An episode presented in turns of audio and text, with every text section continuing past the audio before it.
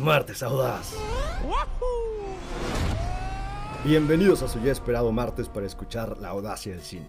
Hoy tenemos un episodio que teníamos muchísimas ganas de abordar, y es que hoy hablaremos de dos parteaguas que marcaron un hito en la cultura pop.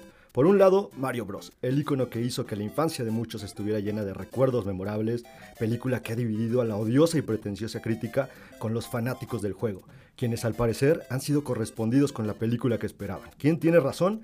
Averíguenlo junto a nosotros. Además, hablaremos de Air, la última película de Ben Affleck haciendo mancuerna con su gran amigo Matt Damon, para contar la historia del icónico calzado Air Jordan, el único calzado capaz de reunir en la misma sala a mamadores, chacas, bellacos, santis, chavorrucos, señores con crisis de la mediana edad, aquellos que vieron todos los videos de Berto y ya le llaman cultura del sneaker. Para esto y como siempre me acompañan este par de apasionados, adictos a decir mamadas, adictos a las grasas trans y a las trans, ¿por qué no? Pablo Daz y Alan, el autonombrado Mazmorras Recio. ¿Cómo están, perro? Güey, qué gran intro. Qué gran intro, güey. Deberías considerar tu stand-up, güey. Deberías considerarlo. Eh, digo, está- eh, sentí que estabas pasando lista con la cultura del sneaker. Me incluyo en la crisis de la mediana edad, güey. Justo estoy ahí. güey.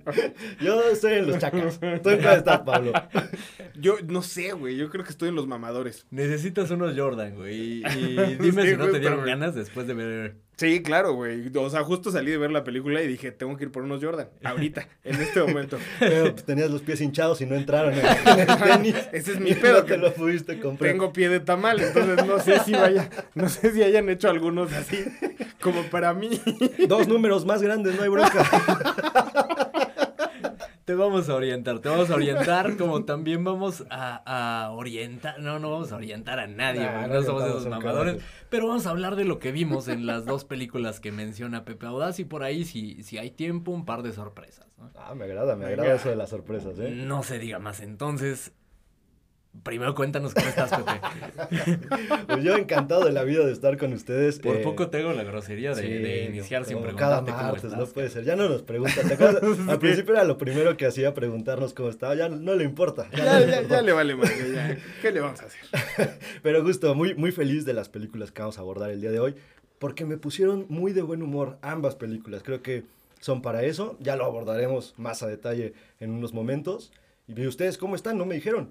Comunidad. Bueno, ya. Sí, viene en modo Cristóbal. Yo vengo lo, en lo vimos, lo vi en su mirada desde que empezaste a hablar de que son películas que fueron un parteaguas para la cultura. Desde ahí Pablo empezó a, a- a peinar su bigote con cara de mamador. Es que nada más conoce los Panam, güey. Entonces, los Air Jordan era de, ¿qué es esta madre? ¿Cómo pueden hacer una película de tenis?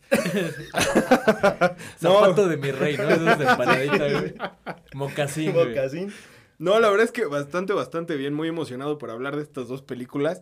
Que la verdad es que justo me gustaron las dos. Tengo que, tengo que decir algunos detalles de, de las dos. Porque comunidad. Pablo, hay un mundo más allá de los crocs, güey.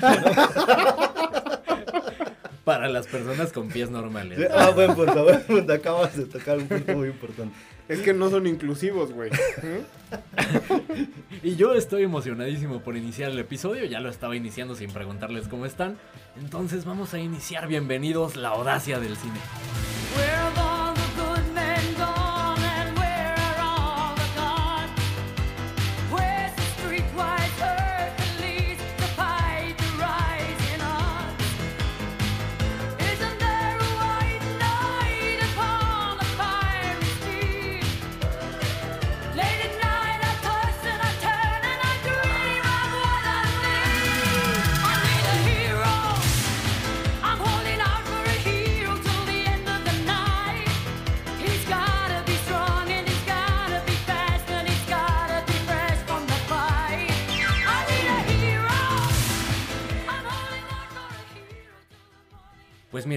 Episodio se nos cae, se nos desmorona y termina siendo horrible, al menos el intro creo que ya valió la pena. Quedó bien. Este, no creo que se nos caiga más. Entonces, va bien, va bien. Empezamos bien, empezamos bien. Digamos que la audacia nació en el piso, entonces del piso ya no puedes pasar. El ¿o inframundo. sí? Sí, podemos caer todavía más bajo, pero Posiblemente. Eh, pero, y, y- y es un intro poderoso, eh, aparentemente así lo considera Hollywood. Eh, iniciamos con, con esta canción que están utilizando en todos lados. Vamos a ver si, si así nos pega eh, el podcast, ¿no? Aparentemente han sido eh, debatible porque Shazam utiliza también Holding Out for a Hero y es un bodrio de película. Eh, pero se ha utilizado bastante últimamente esta canción. Se utilizó justamente en Mario, se utiliza en Shazam y se utiliza en Tetris. Tres películas que se estrenaron prácticamente en el mismo mes. Si vamos un poquito más atrás, Tren Bala. Parece que hay descuentos, ¿no? Con, con las regalías de esta canción. Quizás están, está en oferta y todos la están utilizando. Pues, ¿por qué no? La audacia vamos a utilizarla también. Igual Nos subimos a ser de dominio público Ah, y ni nos enteramos. Déjala correr toda, no pasa nada, güey. que, que hablemos de eso, la verdad es que es una gran canción y creo que va muy ad hoc con todas estas películas. Es una, una canción que te da para arriba, indudablemente. Y, y, no sé, hasta cierto punto tramposo, ¿no? Porque sabes que, que te ponen esta canción y viene eh, secuencia poderosa, viene secuencia eh, motivacional, viene secuencia eh, cargada de acción. Sí, ahora creo que hay dos tipos de, de trampas que utilizan las películas, ¿no? Una es esta que mencionas, que sabes lo que, lo que se viene, pero te dejas envolver de esta motivación que te marca la misma secuencia. Y hay otras en donde viene una secuencia aparentemente motivadora, pero no la terminas de comprar y ahí es cuando esta trampa te, te choca un poco, ¿no? Te están hablando a ti, Shazam. Justo, güey. Justo, justo a eso me refería. Sí, exactamente, estoy de acuerdo. Pero hablemos de. de- y, y creo que vale la pena iniciar con la película más popular de al menos este mes, me atrevo a decir. Una película, bueno, quién sabe, debatible con John Wick. Al menos de este fin de semana sí es la más popular. Una película que está recaudando un montón de dinero, va a seguir recaudando. Ya hablaremos de las consecuencias. Estoy hablando de Mario Bros. Una eh, de Super Mario Bros. Una película sin argumento. Una película con un guion cuestionable. Una película que funciona a madres. A pesar de, estos pecados que pudiera tener. Una película sumamente entretenida y que apela muy bien a la nostalgia. Sí, creo que es la película que te da justo lo que quieres ver de, de estos personajes. Lo abordan muy bien, digo, el, el guion sí es genérico si lo quieres ver de esa manera, la historia ya la has visto en infinidad de veces, pero de alguna manera la película logra captar tu atención y sobre todo que pases un momento bastante agradable, que creo que es un fenómeno digno de, de estudiar o de analizar, digo, las personas que tengan sapiencia, obviamente nosotros no. Las personas que tengan la capacidad de estudiar. Los que sepan analizar cosas, ahí se los encargo. personas con más de, de las neuronas justas para no cagarse encima, como somos los integrantes de la audiencia del cine. Pero, pero justo este, este efecto que, que tiene esta película, en el cual sabes que tienes ahí un guion, no es lo más fuerte, digamos, la historia ya la has visto, el desarrollo de los personajes pues, es prácticamente nulo hasta cierto punto, pero te da justo lo que necesitas para pasar un buen rato y justo lo que necesitabas de esta película. Güey, yo creo que, yo creo que hasta cierto punto sí enriquece el- la historia de origen de estos personajes. Que siendo francos, la verdad es que desde que sale el primer juego de Mario, a todos nos valía madre la historia de origen de estos personajes. Entonces, pues, creo que es un experimento bastante interesante y, y sí enriquece esta parte. Creo que algo, algo también que es importante mencionar es que actualizan este, este, digamos, arco inicial de lo que es Mario, lo cual también a, a mi gusto y en lo personal se agradece. Y que también hay que mencionar, es una película que también deja mensajes. Que eso, Tocaste- Perdón, termina, termina. que eso también creo que es súper, súper importante, que sea una película que entretiene, que funcione muy bien y que además te deja mensajes. Que tocaste un punto bien importante. Eh, Mario no tiene historia de origen. ¿Por qué le estamos exigiendo una historia sustanciosa a la película? Que Pues es de las críticas más... Ya llegaremos a ese tema. el- el- la dualidad entre la crítica especial, la opinión de la crítica especializada y el público en general, que es creo que de los temas más relevantes que involucran a la película de Super Mario Bros. Eh, considero que sí tienen razón ambos bandos. O sea, lo- los críticos tienen razón en que es una historia eh, que no te cuenta absolutamente nada. Es una película sin trama y con un guion de em, regular a pobre, si quieres, un, un guion pobre. Pero realmente de dónde se basaba, ¿no? No había una historia detrás de Mario Bros, cosa que nos valía madre, solo queríamos jugar y, y disfrutar, pasar un buen rato, entretenernos y, y que se viera eh, bello el juego, ¿no? Claro. Creo que era lo, que- lo que buscábamos y, y, eh, cuando jugábamos eh, Mario Bros en cualquiera de sus eh, N cantidad de, de versiones, eh, acá justo eso captura la película y es algo que abordábamos hace poco en las películas de videojuegos. Creo que la clave es esa, capturar la esencia del juego. Creo que Mario lo, lo hace, lo, lo aterriza, lo logra y nos entrega un producto que está siendo disfrutado por N cantidad de personas, excepto la crítica. Sí, que, que acá justo hay, hay un, ciertos puntos que, que, llaman mi atención de lo que mencionan. Uno es la, la historia, ¿no? O sea, ¿qué esperábamos sacarle de, de historia a Mario? Ya lo intentaron con un Mario por ahí en los 90, Sí. en donde eran creo que unos plomeros los güeyes. Sí. Entonces, y, y Bowser creo que era un señor, o sea, nada más tenía como los pelos parados. Y ese era Bowser. Es horrible, es una película que hicieron eh, bajo la influencia de las drogas. No, que de, de la mona, güey. porque esas son drogas chafas, cabrón. O sea, no mames, a mí no me van a engañar con eso. Y, y- y justo esa parte, ahí quisieron darle una historia y no funcionó. ¿Por qué? Porque la película la hicieron personas ajenas al juego. Con ajenas no quiero decir que hayan sido los creadores, pero sí gente que jugó el juego. O sea, no tenían ni idea de quién era Mario, de quién era Luigi, de quién era Bowser, de quién era Peach. No sabían, o sea, les valía madres, nada más agarraron a los personajes y se inventaron una historia. En este caso sí lo hacen personas que saben del juego, que aman al juego, incluso los mismos actores y actrices que participan, se ve que disfrutan del mismo juego, de los personajes, no sé si sean buenos jugando o no, pero se ve que les gusta, que de alguna manera algunos crecieron incluso con estos personajes. Entonces, por eso es que funciona muy bien esta película, ¿no? También creo que la crítica está siendo muy dura, no porque no tengan razón en- en estos aspectos técnicos, pero están dejando de lado un punto muy importante que es el cine y que es una forma de expresión. Y como esta forma de expresión también equivale a lo que te genere de manera interna cuando tú ves esa obra. Entonces, si la crítica nada más va a ver aspectos técnicos, pues todas las películas las va a tener que, que medir bajo la misma línea. Y no Claro. todas las películas en aspectos técnicos va- van bajo la misma línea.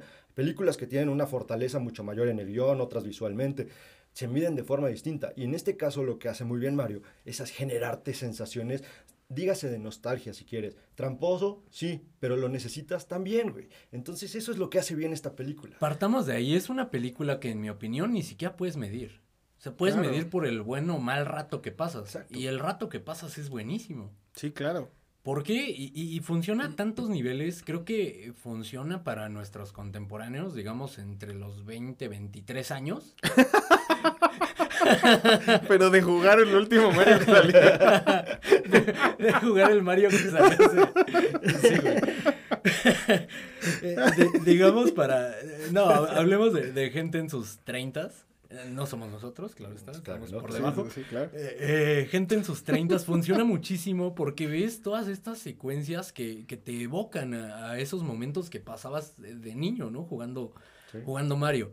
Funciona para los niños porque es divertidísima. Los niños, dime si realmente necesitas una trama. Quizá eh, una trama más simple, realmente lo único que buscan, digamos, niños de, ¿qué te gusta? 8 años hacia abajo, lo que necesitan es pasarla bien. Y que aparte Mario Bros. como juego es un madrazo para esos niños. o Claro, sea, güey, para Ahorita todas los las últimos juegos que han salido en, en Switch, los niños de 8 años, güey, están encantados de la vida con Mario, güey.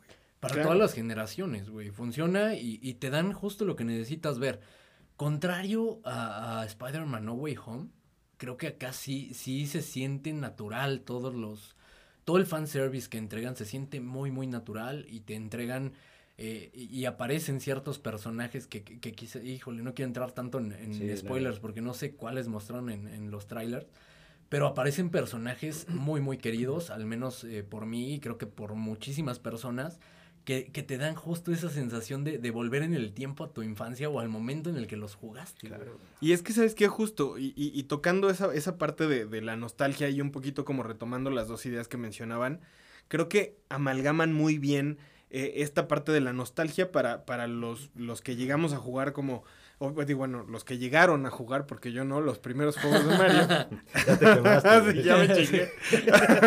y también para las nuevas generaciones, precisamente porque meten un montón de referencias a los juegos nuevos y a los juegos viejitos. Y al final lo, lo hacen, lo combinan muy bien, porque igual en las mismas secuencias donde tú ves algo que hace referencia a los primeros juegos, meten cosas de los últimos juegos que han sacado de Mario y entonces funciona muy bien para todas las edades. Creo que esa es una, una de, las, de las ventajas que tiene esta película, que está muy bien hecha, muy bien desa- de- desarrollada.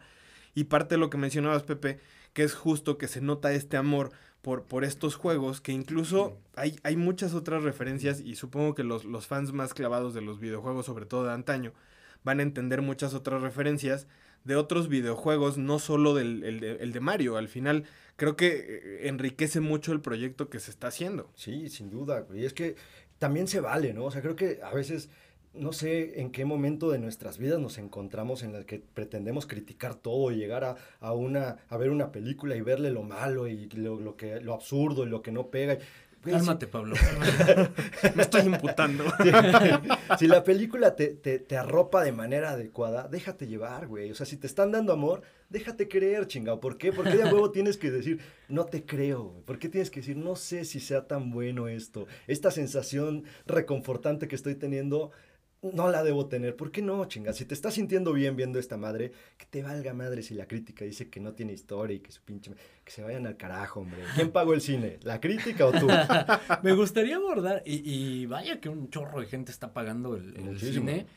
Se habla de que va a reventar la, la línea de los 400 millones. Yo creo que va a llegar casi a 500 millones de dólares para una película con presupuesto de 120. Es un éxito rotundo que creo que va a abrir varias puertas, que quisiera abordar quizá al final para eh, tirar las predicciones, que andamos finos con las predicciones, hablamos de los videojuegos y nos entregan Sí. eh, esta línea de, de videojuegos eh, o esta película bien, bien realizada de videojuegos y, y también mencionábamos que puede ser como, como el futuro del cine, ¿no? Dejar de lado a las películas de cómics y, e irnos a los videojuegos, puede ser por ahí, lo hablaremos más adelante, pero quisiera abordar primero el, el tema de las referencias. ¿Qué referencias se encontraron? Eso me interesa, o sea, ¿qué, qué, qué guiños encontraron a, a- que se relacionen con sus vidas o con su relación con Mario? Híjole, yo creo que la, la primera y la más clarísima, y que esto no es un spoiler porque está, está en el, en el tráiler, es este, el primer juego, el primerito, el que salió de, de- Claro. de Mario, que es el villano es Donkey Kong. O sea, se, se ve en el tráiler que sale Donkey Kong, y justo en, en estos mismas como, pues no sé, como escalinatas, que son como vigas estas rojas, híjole, la, la referencia es clarísima, y, y- y se siente tan bien ver esa parte en pantalla, güey, es bellísimo, güey. sí. Es de lo más satisfactorio, cabrón. Sí, Justo. este, el- digo, la película está llena de, de- de referencias, pero más que las referencias, pues, digo, sí, por eso creo que me- es un rato tan agradable, o el personaje es tan importante para mí. A mí me recuerda esos momentos de infancia en familia, con los primos jugando los videojuegos y pasándola, Claro. pasándola padre. ¿Sabes? Cuando te visitaban todos los primos en una festividad, no sé, tal vez Navidad o, o estas semanas donde hay vacaciones y que te la pasabas jugando con tus primos y, y tus primas echando desmadre. Y, Donde prácticamente Pepe era desempleado, ya andaba en sus 30 en esa época. Yo los cuidaba. no, justo esa parte, esa parte es la que me, me evocó y es la que me recordó y es la que dije, ya, o sea, ya me compraron, ya me tienen, ya me- no me importa lo que me estén, o sea, sigan por esta línea y yo estoy feliz de la vida. Claro, y sobre todo, o sea, por ejemplo, cada, cada frase que dice Mario, que, que es una frase como súper común en los videojuegos, por lo menos en lo personal sí sentía como se me ponía chinita la piel.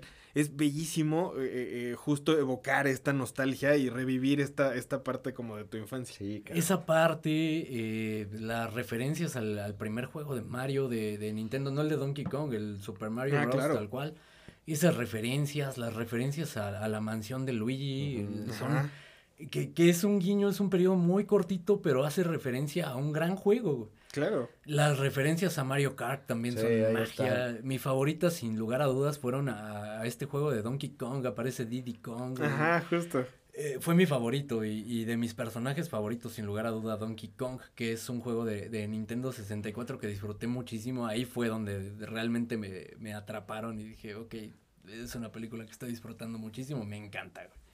Sí, o sea, y, y la verdad es que justo esta parte de, de- de tanta referencia y de tanto cariño y de tanto amor, ellos entendieron que las reglas las ponen ellos, ¿sabes? O sea, entendieron que no había por qué dejar de lado a ciertos personajes porque contarte una historia lineal Claro. donde tienes que rescatar a- y el- hay un villano y la chica. Sí. Cuando puedes tener un mundo de referencias que ellos mismos han creado a lo largo de tantos años, entonces Sí. sí, fue como que dijeron, ¿por qué nos vamos a guardar todo esto? Y vamos a sacar todo lo que tengamos, chingada. Sí, y, y hagámoslo descarado y a la cara y puro fanservice y vamos a apelar a la nostalgia y es lo único que vamos a hacer con ahí un poco de, de historia conectada en Con ciertos puntos y con eso dieron en el clavo, contrario a No Way Home que se quedaron en ese punto medio, en mi opinión. O sea, ni tienen una historia ni, ni apelaron tanto a la nostalgia. Realmente apelaron a la nostalgia en tres secuencias que por ahí, y me voy a salir del tema de Mario completamente. Veía un video hace poco de que no he vuelto a ver Spider-Man No Way Home, hay que mencionarlo, pero que si lo ves, o sea, fuera del cine, ves que en el cine cuando aparecen los tres Spider-Mans todos aplauden. Sí.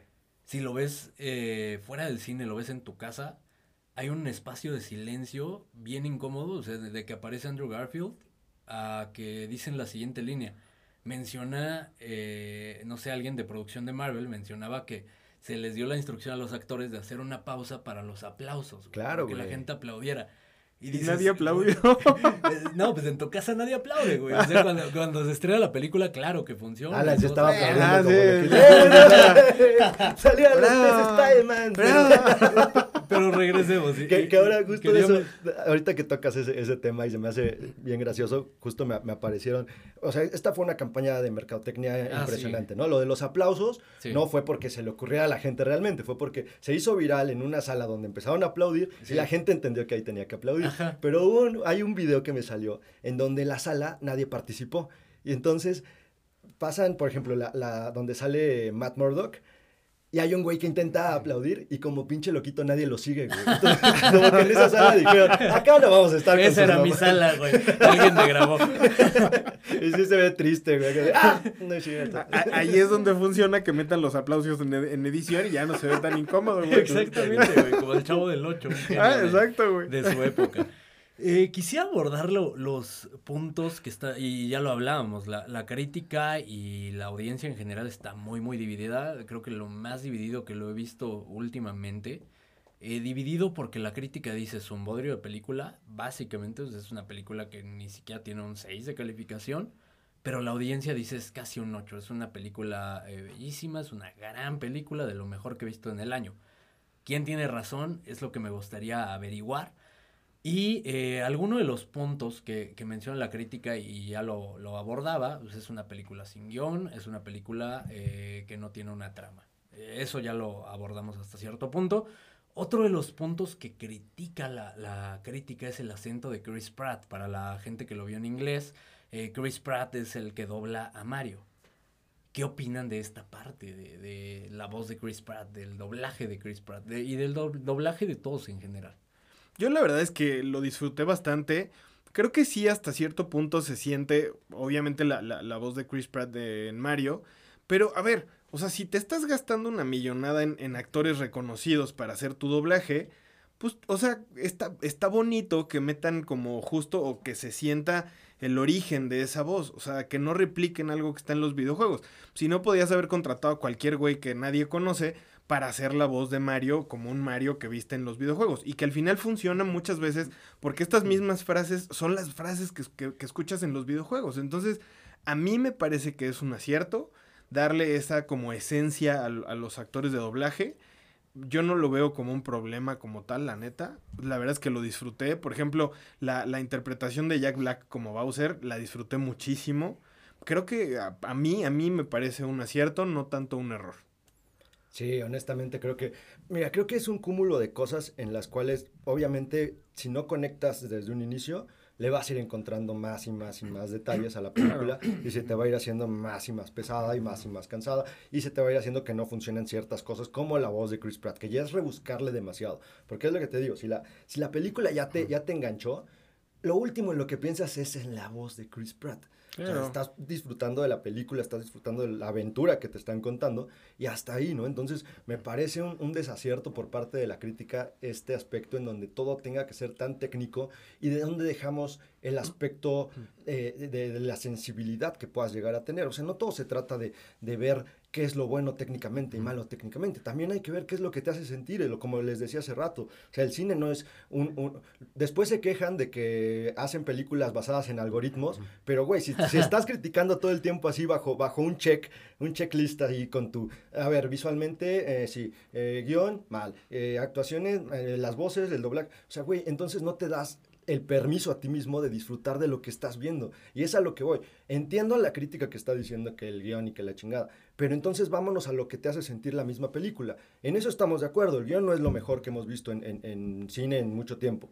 Pero la película funciona, entonces mejor veamos el por qué está funcionando esta película.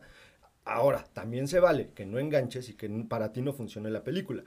Pero si el hecho de que no funcione para ti va a ser como de alguna manera quitarle mérito a las personas para las que sí funcionan, entonces creo que ese es el desacierto más grande Ese que es tiene el la crítica. problema, sí, sin lugar a dudas. Yo tengo un argumento un tanto distinto eh, con el tema de- del doblaje de, de Chris Pratt. Realmente, ¿cómo sabemos cómo habla Mario? O sea, en los juegos dice tres frases, las tres frases que, que Chris Pratt hace imitando el, el sonido de la voz de Mario. Y el resto, realmente se- tenemos que imaginárnoslo porque no habla. Claro. Entonces es como, güey, ¿cómo sabes si no habla como, como Chris Pratt? No, o sea, realmente me parece absurdo desde ahí, o sea, que critiques el, el que no, no suene italiano todo el tiempo. Ya sonaban italianos en eh, eh, italianos falsos en la película de los noventas. ¿Llegaron a ver esa película? terrible, güey. Sí, sí, sí la llegué a ver. En Canal 5 y aparte doblada en español, güey. Y era terrible, güey, terrible. Que hablemos de eso, justamente. Otra de las críticas y algo que, que mencionaba John Leguizamo. ¿Quién es John Leguizamo? Es este actor de reparto por excelencia. Es un, un cuate que se ve eh, mexicano, pero creo que tiene ascendencia italiana. Lo podrán recordar por, por John Wick, la primera, el amigo de John Wick. El mecánico, ¿no? El mecánico, justamente, eh, lo pueden eh, recordar tal vez por Moulin Rouge, quizá por eh, Una Noche Violenta que abordábamos hace poco. lo que dice John Leguizamo, y que interpretaba a Luigi en la película de los noventas, es que él no va a ver la película. No, yo no quiero ver esa película, maldita sea, porque le falta inclusión. Ok. ¿Qué opinan de, de la opinión de John Leguizamo? Mira, yo... creo que no la va a ver porque se va a acordar de la chingadera que hizo y se va a querer matar, güey. O sea, tantita autocrítica y sabes que cualquier película de Mario Bros. es mejor que lo que tú hiciste en los 90, güey. O sea, no es tan difícil, güey. Creo que por eso no la quiere ver y ya se, se enfrasca ahí en un... Es una película animada, o sea, que no chingue. ¿Qué, qué quiere de inclusión, carajo? Que disfrute la vida. Está, está intentando ser relevante. güey. Güey, es, Sí, que, es que es cierto, su carrera en cuanto a temas actorales. Es malísimo. Él, él como actor es muy, muy malo. O sea, si me hablas de inclusión, ¿qué más inclusión de meter a un pésimo actor en películas? güey? Eso es inclusión, cabrón. Eso es inclusión. No mames, ya, ya dejemos de lado que sean este, algunas este, culturas o lo que tú quieras. Güey, es pésimo actor y lo incluyen en chingaderas. ¿Tú Debería qué opinas. Pablo? Tó- Tómate tu tiempo para pensar lo que vas a responder, Pablo. Ya tuviste bastante tiempo. Güey, es que justo dice que no es inclusiva porque no le invitaron a doblar a Luigi, güey. No, pero es que, o sea, si lo piensan, a ver, si, si a nosotros nos vale madre la historia de, de origen de Mario, de Luigi.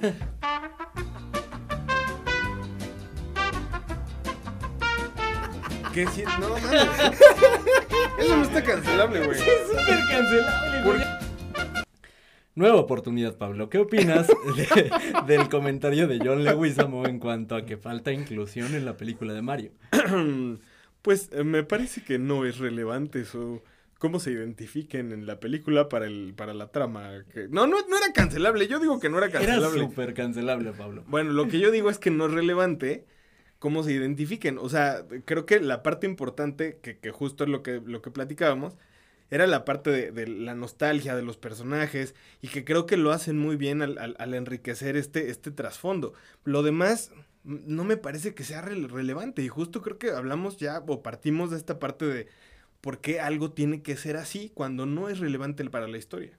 Yo quisiera partir desde el otro lado. Hay gente en el otro extremo que está eh, regodeándose de que Mario es un éxito justo debido a esto, que no incluye temas progresistas y que no, no está haciendo lo, eh, ya sabes, lo que siempre critican de Disney, que eh, meter a la comunidad LGBT, meter diver- diversas razas, lo que hace Netflix.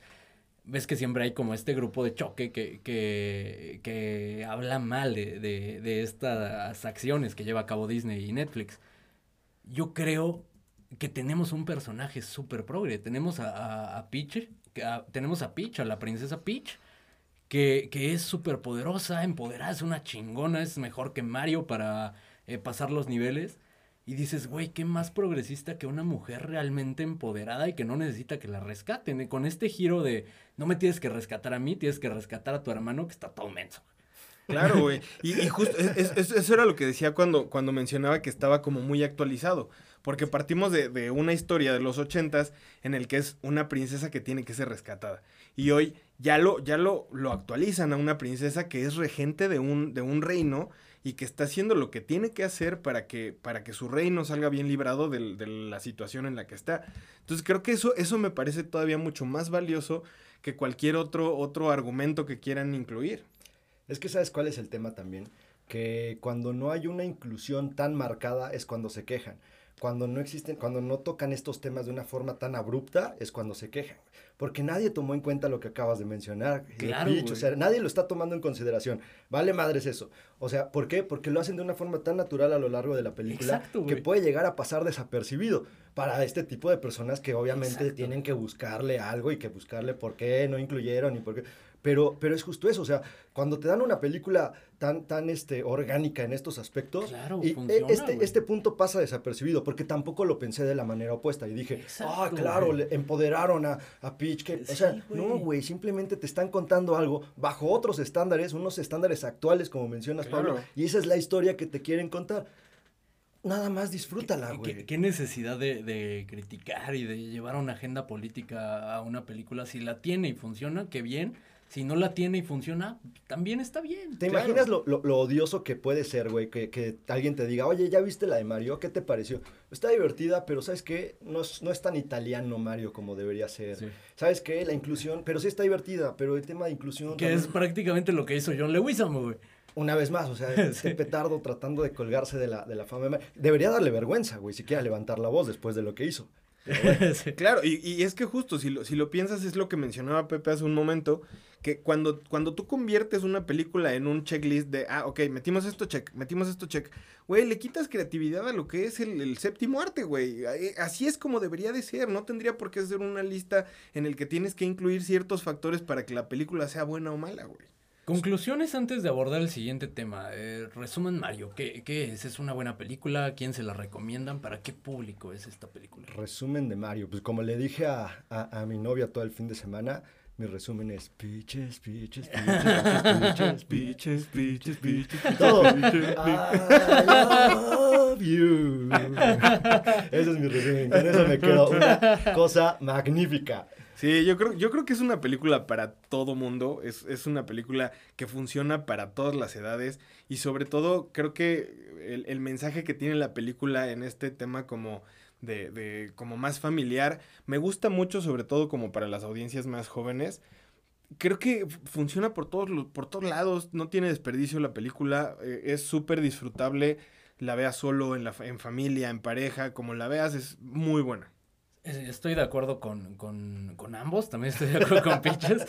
Eh, y estoy muy de acuerdo contigo, Pablo. Es una película que es para todos. Si jugaste Mario, si tienes alguna relación con Mario, si, si presenciaste a, alguien jugando Mario, seguro lo vas a, a entender, lo vas a disfrutar. Mario es universal, Mario es para todas las edades. Mario es eterno, realmente eh, funciona para todo público, todos la van a pasar muy bien, es una película sumamente entretenida, súper recomendable, me atrevo a decir, garantía audaz. Sí, digo, Sí. No, no, no está, no está tan complicado. Que ahora también se vale. Las personas que no conecten con, con Mario. No le arruinen la experiencia a los Sí, demás. güey, o sea, simplemente a ti el personaje no te gusta, probablemente porque hay personas que dicen, a mí me caga. Mario". Está bien, a lo mejor tu morrito ya te tiene hasta la madre con Mario, ya no, no quieres verlo. Está bien, se vale. Si no conectaste, está bien. Pero lo que no está padre es que le vayas con esta intención de buscarle cosas negativas a la película y no te dejes envolver por toda la atmósfera que tiene esta, esta misma película, porque incluso como mencionabas, Pablo, la película tiene cierto mensaje también, no nada más es entretenimiento a lo güey. Sí, claro, y es súper valioso el mensaje, la neta. Por lo menos en lo personal me gustó bastante. Acaba mi predicción audaz y no sé si es necesariamente algo positivo o algo negativo. Ya mencionamos, la película está siendo un madrazo. Mencionamos también en el episodio anterior, como siempre, la audacia visionaria y adelantada a su época y prediciendo cosas. Eh, mencionamos que se viene la época de los videojuegos y que Sonic fue un parteaguas para, para todo esto, The Last of Us, ahora Mario. Mario viene a consolidar esto que hicieron bien estos dos proyectos que abordamos en el episodio anterior. Siento que por ahí Nintendo pudo haber encontrado su gallina de los huevos de oro. De hecho, quédense al final, hay un par de escenas postcréditos. Creo que podemos empezar a ver el universo cinematográfico de Nintendo, el, unimer- el universo cine- cinematográfico de Smash Bros. por ahí. Y ser. personajes les sobran. Tienen a Kirby, tienen a Metroid, eh, tienen a, a Zelda, tienen a- al Captain Falcon, se pueden llegar. eh, Star Fox también es un proyecto Claro. súper querido. Creo que por ahí puede ir. Creo que pueden abrir este univer- universo cinematográfico. eh, apelando a lo que ya hizo muy bien el cine de superhéroes. ¿Qué? No sé si, si se van a atrever a hacerlo. Creo que con el dinero que están viendo va para allá. O sea, creo que pueden sacar más proyectos. Veo muy difícil que los puedan conectar de una manera al menos pronta por los mismos estilos que tiene cada una de las películas. Ahorita, por ejemplo, Sonic con Mario tienen estilos distintos. Que ahí y, eh, le falló. un- una unión, porque no se esperaban esto, o sea, seamos pero, pero le falló, señor. Es otra compañía completamente. Sonic no tiene nada que ver con Mario. Bueno, eh, pero me refiero a este pedo de, de Smash Bros. Tampoco creo que funcione de la misma manera por el mismo estilo de los personajes. Creo que la forma en cómo van a desarrollar las, las historias tiene que ser de manera individual y creo que va a funcionar muy bien y creo que lo van a conseguir. Lo- les decía el episodio pasado, no es tan difícil realmente cuando involucras a las personas que han jugado el- juego, que saben de qué se trata, que, que captan la esencia del mismo, porque si no captas la esencia, haces la película de los noventas, güey. Y eso es lo que les puede pasar. Sí. Y entonces, si nada más ven el tema monetario, ahí es en donde se van a meter en problemas, porque van a empezar a sacar productos genéricos y se van a terminar muy, muy, muy rápido esta pinche etapa de oro de, de cine de, de videojuegos. Entonces, creo que Mario hoy les ha enseñado una cosa muy importante. No necesariamente tienes que buscar una historia espesa para contar la historia de los personajes Claro. de los videojuegos. No, no todas las historias tienen que ser de Last of Us y viceversa. Tampoco todas las historias tienen que ser entretenimiento puro. O sea, cada una, la esencia del videojuego que tenga, seguir bajo Claro. esa línea y vas a tener un producto que los fans de verdad te lo van a agradecer muchísimo. Porque si ellos quieren es ver lo que jugaron, güey. Les vale madres el resto. Y yo, a ver, yo jugué Mario, Mario Kart y quiero ver lo mismo. Dame lo mismo, güey. Claro. Ah, Ahí te va, voy a ir más allá. Te firmo que hay una película en solitario de Donkey Kong. Seguro. Seguro sí. Seguro, seguro. Y, y la verdad es que yo, yo en lo personal, y coincido con lo que dice Pepe, sí creo que estarían cometiendo un error si quisieran emular lo que hizo Marvel con su universo cinematográfico. A mí, a mí me gustaría ver, ver más proyectos de este tipo, sobre todo con, con Donkey Kong y por ejemplo con Zelda. Creo que es una, un- tiene una historia riquísima. Pero Me- ese me- es complicadísimo. Es el más complicado de todo. Justo creo que es súper complicado. Aún así me, me gustaría ver sí qué lo es lo que hacen. Sí lo seguro, seguro. sí. Y qué ganas de ver esa película. Digo, no está anunciada, no está nada, pero ojalá, ojalá la gente de Nintendo nos esté escuchando. Ya saben cuál va a ser su próxima película, Donkey Kong, y después se van por Zelda, por favor. Y que se caigan con regalías. Sí. ¿no? O sea, ya, acá salió la idea. Exacto. Eh, vamos a la siguiente eh, película que vamos a abordar el día de hoy, que curiosamente comparte ciertos elementos con Mario, por loco que parezca. Y estoy hablando de nada más y nada menos que de Air, la historia detrás del logo, eh, traducción en, en español o nombre de la película en español, película que dirige Ben Affleck. eh, haciendo mancuerna eh, en cuanto a producción se refiere con Matt Damon, lo mencionaba su, su amigo, su amigo de toda la vida, eh, que generalmente cuando coinciden en un proyecto lo hacen bastante bien. Y nos entregan esta historia que, que envuelve a los sneakers más populares de la historia, los Air Jordan 1. ¿Qué vieron en esta película? Para empezar, creo que ahí se equivocaron un tanto, porque creo que en algunos otros este, slogans ponen como la historia detrás de Nike, lo cual es un error, porque la historia Sí, no es la no de, Nike. ¿no? Entonces, este, justo después de ver esta película, me di a la tarea de, de- de leer un poco del libro de Phil Knight, que es el creador de Nike, para ver un poquito en dónde, en dónde empezaba esta cinta, ¿no? Qué pasajes abordaba y ver qué, qué tanto había agarrado realmente de la biografía de Phil Knight como para contarnos la historia, que al final no es la historia de Phil Knight, Claro entonces incluso pasa a un segundo plano. Pero, pero justo le- leyendo esta, esta novela me encuentro con, bueno, el origen de, de Nike, que es por el, el, este, templo de Atenea y que de alguna manera pues evoca la victoria y también a los negociadores, parte muy importante para Phil Knight porque él no se consideraba un buen vendedor, sino todo lo contrario. Entonces, de hecho todo inicia como una especie de reventa de, de unos tenis japoneses que se llamaban Tiger Los Tiger, claro. inicia con esto, con, tratando de revender est- estos tenis, llevándolos a Estados Unidos y tratando de ser el primero en vender estos tenis en, en- en Estados Unidos, pensando sobre todo en el tema de atletismo, no en el tema de básquetbol. todo esto inicia con atletismo porque Phil Knight era un corredor semiprofesional, digámoslo de esta manera, se quedó a poco de llegar a ser profesional, Pero Ah, como yo. profesional de que. De lo que sea, se chingó la rodilla. Entonces justo intenta vender esto- estos tenis y todo surge porque está, está, vendiendo- está revendiendo los, los tenis que por fin consigue y se, se allega de su entrenador de atletismo y él es el que siempre hacía modificaciones a, a los tenis, a las zapatillas, ¿no? Entonces, los famosos los waffles. famosos. Entonces les y los probaba con Phil Knight. Sí. ¿Por qué los probaba con Phil Knight? Porque él no era el, el- el más talentoso del equipo. Entonces, no necesitaba hacer el mejor tiempo. Y si le pasaba algo, que en ocasiones le sangraban las plantas de los pies por las modificaciones, pues nadie le decía nada, porque nadie esperaba que este güey ganara. Entonces empieza a mejorar esta forma de rediseñar los tenis. Y ahí es en donde surge todo y empiezan a, a decir, oye, ¿y si le metemos esto a este. Con, lo- con los famosos waffles, ¿no? Los famosos Eh, que, waffles. que los hizo con caucho en una eh, eh, wafflera, Exacto, justo, güey. Entonces ya de ahí viene el tema donde ya Nike empieza a crecer mucho más, ya incluso empieza a cotizar en la bolsa, y ahí es en donde empieza la película, realmente, para contarnos esta historia de los míticos este, de y los legendarios tenis. Air Jordan que, que son, inician como calzado de básquetbol, calzado, eh, y, y básicamente la historia, y no es spoiler, va del tráiler, y incluso es el gancho, cómo le vendieron esos, estos sneakers a Michael Jordan, la leyenda, y cómo Michael Jordan junto al equipo de Nike los hicieron grandes. Es una película que, si quieres, peca de lo mismo, ¿no? De un guion si quieres simplista, un guion eh, flojo, un guion que, que hemos visto infinidad de veces. No sé si el guion es flojo, el, el guion creo que es de No. las, más bien es de las fortalezas del guion. Sí, Creo que la trama es la que podía ser, vaya, ni siquiera quiero decir predecible, porque ya sabemos todos cómo acabó. claro. Y ese podía ser una de las cosas que tiene en contra la película, sin embargo, a través de las fortalezas, logran darle vuelta a esta desventaja que traían. Sí, yo creo que es una película que está súper bien llevada y justo al final tú sabes cómo va a acabar, ¿no? Pero lo interesante de esta película y cómo te venden esta película es lo que hay en medio y cómo te lo presentan. Creo que esa es la parte que, que- que es muy rica para, para esta película y sobre todo esta parte a lo mejor un poquito más motivacional y, y- y un poco cómo juegan con, con el decálogo que tiene, que tiene Nike.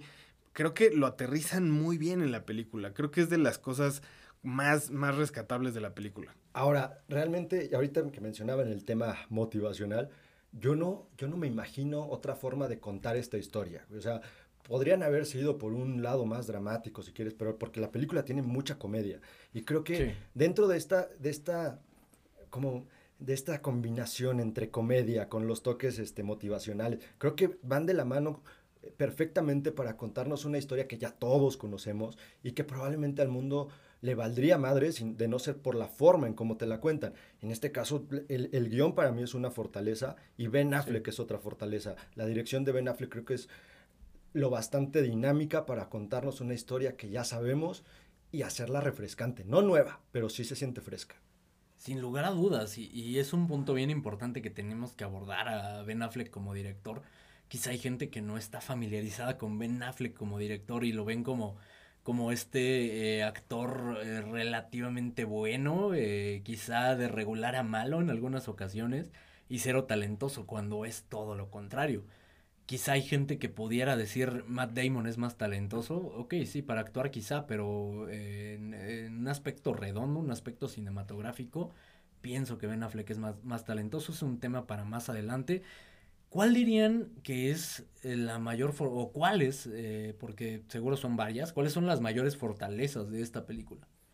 Pues creo que el guion es una de ellas, la dirección de Ben Affleck es otra, y las actuaciones, güey. O sea, no- se ve que, porque también, vamos a, a- a decirlo, ¿no? Es, es un grupo de amigos. Claro. Entonces, cuando se juntan amigos, las cosas te salen bien, güey. O sea, porque hay amor. siempre, a nosotros no tanto, güey. Pero bueno, dijimos amigos, güey. Pablo nos cobra, güey. O sea, no puedes decir Sí, que es nuestro compa si nos cobra, cabrón. Es, es la calidad. Quieren calidad, hay que pagar por Hay que ella. pagar por O ella. sea, sí somos cuates y todo, pero chamba, chamba. Nos subió dos escuchas y nos cobra como pinche Luisito Comunica, cabrón. O sea, no, no, no, todo mal, güey. ¿Tú ¿Qué dirías, Pablo? ¿Cuáles son las fortalezas más grandes que encuentras en esta película? A mí, yo, justo, el guion, eh, las actuaciones me gustaron, sobre todo la de, la de Matt Damon me gustó mucho. Y aquí hay un punto que, que- que me gustaría eh, abordar, precisamente ya antes de, de empezar el episodio que, que estábamos platicando un poquito de qué nos habían parecido las películas, a mí, eh, yo cuando vi la película, la, la actuación de Ben Affleck me parecía justo como muy acartonada, sobre todo porque en algún punto de la película te presentan las fotos de, de, de Phil Knight, el, o sea, el real, y, y- y sentí que me quedó a deber. Ya después de, de escuchar como sus opiniones y sus puntos, que es un poco como esta parte de, de- de meter a este personaje como en un segundo plano y a lo mejor hacerlo hasta cierto punto un poco más irrisorio, hace sentido. Entonces al final en, en un- en una primera instancia a mí me pareció que la actuación de, de Ben Affleck no era tan buena o tan sólida hasta no verlo de ese punto de vista que, que era un poco más como, ok, pero al final si, si tú esperabas una actuación como a lo mejor más sólida o más seria por parte de Ben Affleck, podría no haber funcionado tan bien el argumento de toda la película y eso me gustó bastante. Sí, estoy de acuerdo con ambos eh, y, y creo que un tema importante ahorita que mencionabas lo acartonado de Phil Knight, que, eso fue una sorpresa para mí. Yo pensé que Phil Knight iba a ser impresionante y una figura de autoridad y, y alguien revolucionario y, y como este líder que, que impulsaba la marca. En la película hacen todo lo contrario, lo escriben de una manera completamente opuesta, es hasta un alivio cómico, lo platicábamos hace rato. El verdadero protagonista es Sonny Vaccaro y, y realmente como este, este feeling, este seguir tu- tus instintos, ¿no? Para, para lograr tu- tus objetivos. Eh, creo que eh, eh, en cuanto a desempeñando este papel y, y es un poco cierto en tonos, ni siquiera como en el personaje. A, a Good Will Hunting. eh, Todo el tiempo tuve esta, esta eh, sensación de estar viendo esta misma película es completamente distinta y el tono es diferente, pero en cuanto a la sensación que me deja, me deja algo similar. Quizá porque ambas son películas sumamente motivacionales. Eh, también creo que uno de los grandes aciertos, y, esto creo que es mérito completo de la producción, en este caso de los productores de Ben Affleck, de Matt Damon y, y demás productores que están involucrados, es tomar un tema tan vigente un tema que está pegando tan duro y tan actual como la cultura de los sneakers, algo eh, durísimo actualmente y, y que vuelve locos a, a muchísimas personas, eh, tomar esto y convertirlo en una película sumamente entrete- entretenida para todo público, con eh, eh, valiéndose de- del vehículo que representa la gran edición y este gran dinamismo que le imprime el guion y, y el guion de, de los diálogos de todos los personajes, la interacción entre ellos creo que es un tremendo acierto porque es una película que va a aterrizar para muchísimas personas. Me atrevo a decir para todas las personas. Va, va a aterrizar y, y va a funcionar en diferentes niveles. Eh, no, no creo que esté siendo así, porque estaba viendo incluso, ya sabes, gente enojada por todo, gente que le busca algo negativo a las cosas. Y, y justo tocaban este tema de Phil Knight, ¿no? Y decían, es que él no era así. Entonces, creo que tienen que quitarse de la, de la mente y de, de- de la, de la idea de que van a ver una película biográfica de Phil Knight Sí. o del resto de personajes, porque no es así. Es una película que incluso, sí, estoy de acuerdo, hay cosas que no son tal como sucedieron en, en la historia real, pero la película tampoco trata de venderte eso, es un poco jugando, y por eso es tan cómica y tan humorística, porque están jugando un poquito con esta, esta cuestión de perspectivas. En este caso creo que no es la perspectiva de Phil Knight, porque si hubiera sido la perspectiva de Phil Knight, seguramente él hubiera sido el pilar para esta El negociación. El que descifró todo, ¿no? Y justo en esta película no lo hacen de esta manera. Eso está bien. A ver, yo te estoy contando mi historia, no tiene por qué ser la historia a juego como tú la conoces, ¿no? Y tampoco te estoy diciendo, creo que por eso pecan un poco en este eslogan, que no sé quién se lo puso, pero la historia detrás de Nike y la historia detrás del logo. Pecan por esto porque muchas personas van pensando que van a ver la historia de cómo se creó este gran emporio, Jordan, güey. güey. Es que también tenían que venderlo de esta manera. O sea, como, ah, vamos a ver a Jordan y vamos a Creo que tomando en cuenta la vigencia de la que acabas de hablar del, del tema de sneakers, no era necesario que lo vendieran de No esta era manera. necesario y, y de hecho lo, lo mitifican todavía más, de, poniéndolo como esta semideidad que ni siquiera expresa eh, palabras, o por ahí vemos un par de palabras expresadas por, por Michael Jordan. Creo que esta parte eh, suma a la película y, y suma más a la leyenda de Michael Jordan. Sí, claro. Ahora, ¿qué película tan, este, digamos, a cierto punto diferente de Ben Affleck en cuanto a lo que nos tenía acostumbrados Claro. a, a que venía filmando? Sin embargo, en todas deja algunos esbozos ahí como de cierto aspecto de Martin Scorsese, me, me recuerda muchísimo. claro, seguro. Acá, por ejemplo, hay un- una secuencia en donde es, es muy rápida, muy vertiginosa, ¿no? En donde están pasando los personajes y qué está haciendo cada uno y te hacen ver como que es una gran pandilla. O sea, no te, no te hacen ver como que es un mundo corporativo dentro de estas personas y que ellos están trabajando en las oficinas de Nike y la chingada. No, te, te están haciendo ver como una pandilla, como lo que, lo que hicieron justo con la película. Se juntaron una bola de amigos a hacer esta película y así parecía en, en- en la, en la misma cinta, que eran unos amigos, que los personajes eran amigos Sí. y estaban creando algo grandioso. ¿No? Sí. Esta sensación que no nos da la audacia del cine. Pero se crea Pero así. Si- siento que, que Air, si pudiéramos resumirlo, obviamente es, es complejo resumir una película de esta manera, pero si tuviera que compararla, siento que es esta eh, versión de Moneyball para Sneakerheads eh, con esbozos de, del lobo de Wall Street, pero para todo el público. Sí. O sea, creo que ese sería mi, mi mejor resumen de, de Air.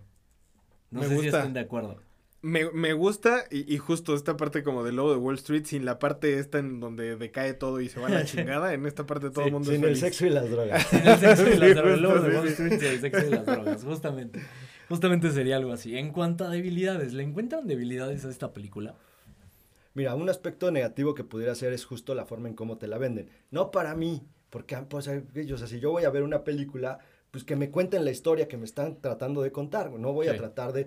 Es, es- es bastante, bastante chocante el hecho de que estés comparando un, un libro o que estés comparando una biografía o una historia real con una historia que te están contando en cine, porque siempre te va a quedar a deber. Y son expresiones completamente opuestas, son distintas, o sea, no tiene que ver una con la otra. Sí es cierto, se pueden ayudar, pero no tiene por qué ser una calca de lo que viste Ni o lo que siquiera- viste en un libro. Ni siquiera los documentales lo son, güey. Son la, la versión de alguien, la versión que te quiere contar alguien. Los documentales Claro. son de lo, de lo más tramposo del mundo. Sí. Pero una vez más, déjate llevar por lo que te están contando. Entonces, Claro. pa- creo que este aspecto negativo que están diciendo muchas personas que en cuanto a que Phil Knight no era así, que el personaje de Phil Knight está llevado a cabo de una forma incluso hasta burlesque, a mí no me parece de esa manera. Creo que para los efectos de la historia, y lo, lo mencionabas hace un momento, Pablo, para lo que te están contando funciona bien, güey. O sea, el hecho de que este güey se ha cagado y que nada más le, le importe correr y llegue y la cague, o sea, es- está bueno, güey. O sea, ¿sabes? O sea, es parte de lo divertido de la misma película. Y justo, yo creo que esa, esa parte podría ser de los únicos errores que yo le encuentro a la película.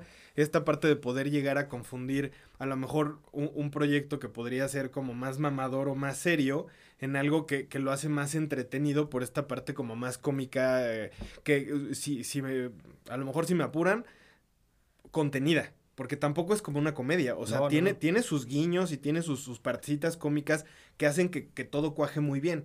Si estás esperando, o si tú vas, como yo, que, que fue justo lo que, lo que me pasó, un proyecto a lo mejor un poquito más mamador, un poquito más serio. Y, y En un, blanco y negro, y- exactamente. en, finlandés. negro, blanco, negro y ajá, en finlandés con subtítulos en polaco. güey. Exactamente. Entonces a lo mejor justo se puede reducir la, la experiencia. Y a lo mejor iba un poquito de la mano de lo que, lo que comenta Pepe de cómo te venden la, la, la película, que sí está medio mañosón, esta parte, de, ah, la historia detrás del logo. Entonces si no pones realmente atención podrías decir, ah, es la historia detrás de Nike. Y no, en realidad es justo cómo venden este, este proyecto de, de, los Jordan, que, que al final funciona muy bien.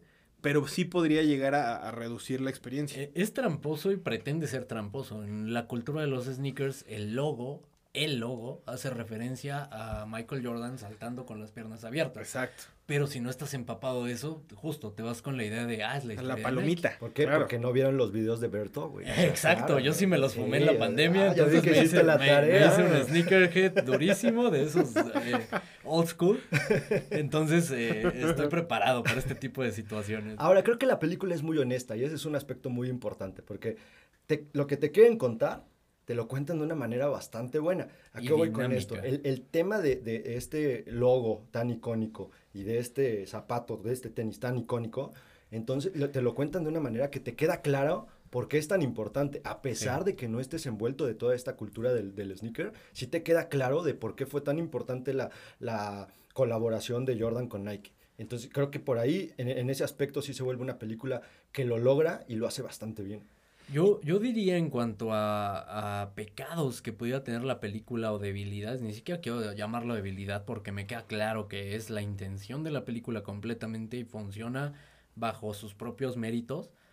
Podría ser el tema de que eh, es un tanto cliché, digamos, es una mm, no sé si es dura la palabra, pero es una calca de películas que motivacionales que hemos visto. Al final su objetivo y su mero objetivo es motivar y, y enaltecer como esta figura de Michael Jordan. Por ahí muchísimos guiños para fans de la NBA. Eh, muchos chistes también que involucran a jugadores de la NBA. Si estuviste empapado, si estás empapado en la historia de estos jugadores, es- hay chistes que te vas a cagar de risa. Eh, pero creo que funciona a pesar de, de, de, eh, quizá no ser tan, tan fresca, tan original. Digamos, eh, creo que eso es lo que podría pesarle a la, a la película, ¿no? El, no ser tan fresca, el no ser tan original, que a pesar de todo funciona, funciona muy bien, es una película sumamente entretenida y que vas a salir con un montón de ganas de hacer cosas y, y súper motivado y con muchísimas ganas hasta de ir a trabajar. Ay, cabrón, eso, sí ya me sorprendió de ¿Qué tal, eh? No ¿Qué mames. tal? Que tenga O sea- ganas de ir a... tra- Con razón tenía ganas de grabar, güey. Por lo regular se quiere meter un pinche tiro en la cabeza y ahora ya hasta trabajar quiere. güey. No, mames. oh, qué vueltas da la vida. Gracias, Ben Affleck, gracias.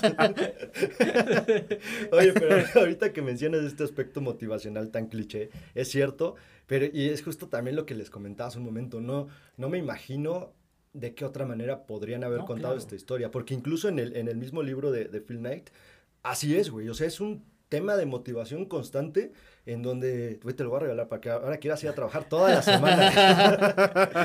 Hasta los sábados va a querer. A ver si me pongo a jalar en la audacia. ¿no? Pero seguramente sería. se- seguramente sería algo como, como Phil Knight, güey. O sea, llegar y. "Ah, vamos a echarle ganas, chavo. Pónganse a trabajar. Te, te lo imagino haciendo acá el dueño de una empresa. Bueno, a ver, ya vine. Este, ¿Qué hicieron? Bueno, van bien, ánimo, palmadita, así, bien, bien, bien. Lo hicieron bien. Voy a correr un ratito. Para concluir, ¿para quién es esta película? Yo creo que es igual para todo público, pero sobre todo, y, hago como mucho hincapié y énfasis, si tienen algo que ver con el área de ventas, es indispensable que la vean, sobre todo por cómo aterrizan, y justo lo mencionaba este, este decálogo de, de, de Nike. Creo que sí es una película súper inspiradora, sobre todo para este eh, eh, mundo de ventas, eh, este mundo comercial. Creo que funciona muy bien y es esta parte como de piensa fuera de la caja. Este, digo, todas estas frases motivacionales que ya conocemos, las aterrizan creo que muy bien para la película. Sí creo que es para todo el mundo, pero sobre todo para la gente que tenga que ver algo con, con comercial o que vendan algo, funciona muy bien. Yo creo que funciona para toda la gente que trabaja, toda la gente que está en el mundo laboral, gente también que tiene sueños, gente que, vaya, para toda la gente creo que funciona. Para, para toda la gente, sin lugar a dudas, pero sobre todo creo que es esta película que en un momento un poquito complicado, en un momento en donde tal vez empieces a dudar de ti mismo, Claro. esta película te va a venir muy bien. No, sea donde la veas, güey. O sea, si la ves en el cine, qué mejor. Si Sí. la ves en, en- en- en plataforma, que cuando llegue algún día, seguramente te vas a pasar un domingo donde estés, o, o incluso entre semana, de estos días en donde dudas de lo que estás haciendo y donde dices, "Tú- puta, no soy tan bueno tal vez con, con lo que hago, o cuando digas, no quiero ir a trabajar, pues también, güey, la, la ves una noche y vas a tener mejor sueño, vas a tener, otra vez vas a recordar los sueños que tienes. A veces es muy difícil en el mundo laboral que mencionabas, porque mucha gente ya está cansada, güey. Sí. O sea, ya no tiene lugar en, en el cerebro, en la mente para los sueños, güey. Los sueños se van acabando. Entonces, conforme van pasando los años y conforme va pasando este cansancio mental, los sueños se van apagando, güey. Sí. Más si no te van saliendo las cosas. Entonces creo que esta película es justo para eso, para cuando en- tengas un momento en el que estés flaqueando en cuanto a tus sueños, en cuanto a tus metas, la puedes ver y seguramente te vas a replantear el volver a iniciar y, y- y volver a iniciar las veces que sea necesaria, cabrón. No podría estar más de acuerdo y, y hay que decirlo también, si de algo, si en algo somos expertos aquí en la audacia del cine es en fracasar. Yo pensé que no quería ir a trabajar. en no querer trabajar también. También en no querer trabajar y en fracasar, somos expertos de la en, la materia. Eh, llegó el momento de finalizar el episodio, tuvimos dos grandes películas, por ahí hablamos de sorpresas al inicio, sorpresas ah, para las que ya no dio tiempo porque se comieron el tiempo hablando de estas dos películas. Eh, ya lo dejaremos para la siguiente Esa es semana. la sorpresa. Ya se chingaron. porque no hubo Va a seguir siendo sorpresa. La sorpresa es el episodio de la siguiente semana sí va a estar bueno. Ah. ¡Sorpresa! Por lo pronto, muchísimas gracias por escucharnos un martes más. Algo que agregar. Pues como siempre agradecerles el tiempo, agradecerles los comentarios que cada vez son más cancelados. Nada más nos comentan para cancelarnos, para mentarnos la madre, pero igual se agradece, ¿no? Saludos, Gaby. De, de vez en cuando estaría bueno que pues, nos manden cariño, ¿no? Pero bueno, también se agradece la venta de mar. Mira, ya como quiera, ya uno se, se acostumbra, ¿no? Entonces, ah, X, está bien. Y sobre todo que ahorita estas dos películas fueron eh, garantía audaz. Aceptamos todas las mentadas que nos quieran hacer con gusto. Sin lugar a dudas. Y eh, no se olviden seguirnos en todas las redes sociales. Seguirnos en Spotify nos ayuda muchísimo. También si, si nos quieren dejar por ahí alguna calificación en Spotify, de preferencia cinco estrellas, como no. Eh, O sea, nos sí, ayuda pero a ver, si no van a ser cinco estrellas, mejor, Mejor no califiquen, por favor, porque Mejor en están lugar de bien. ayudarnos, nos mandan a la.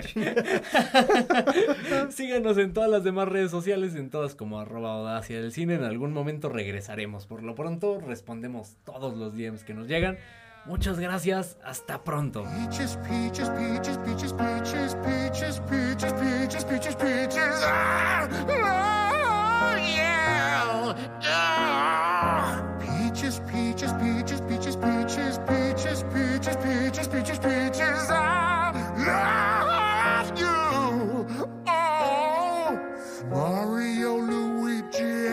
Donkey Kong too.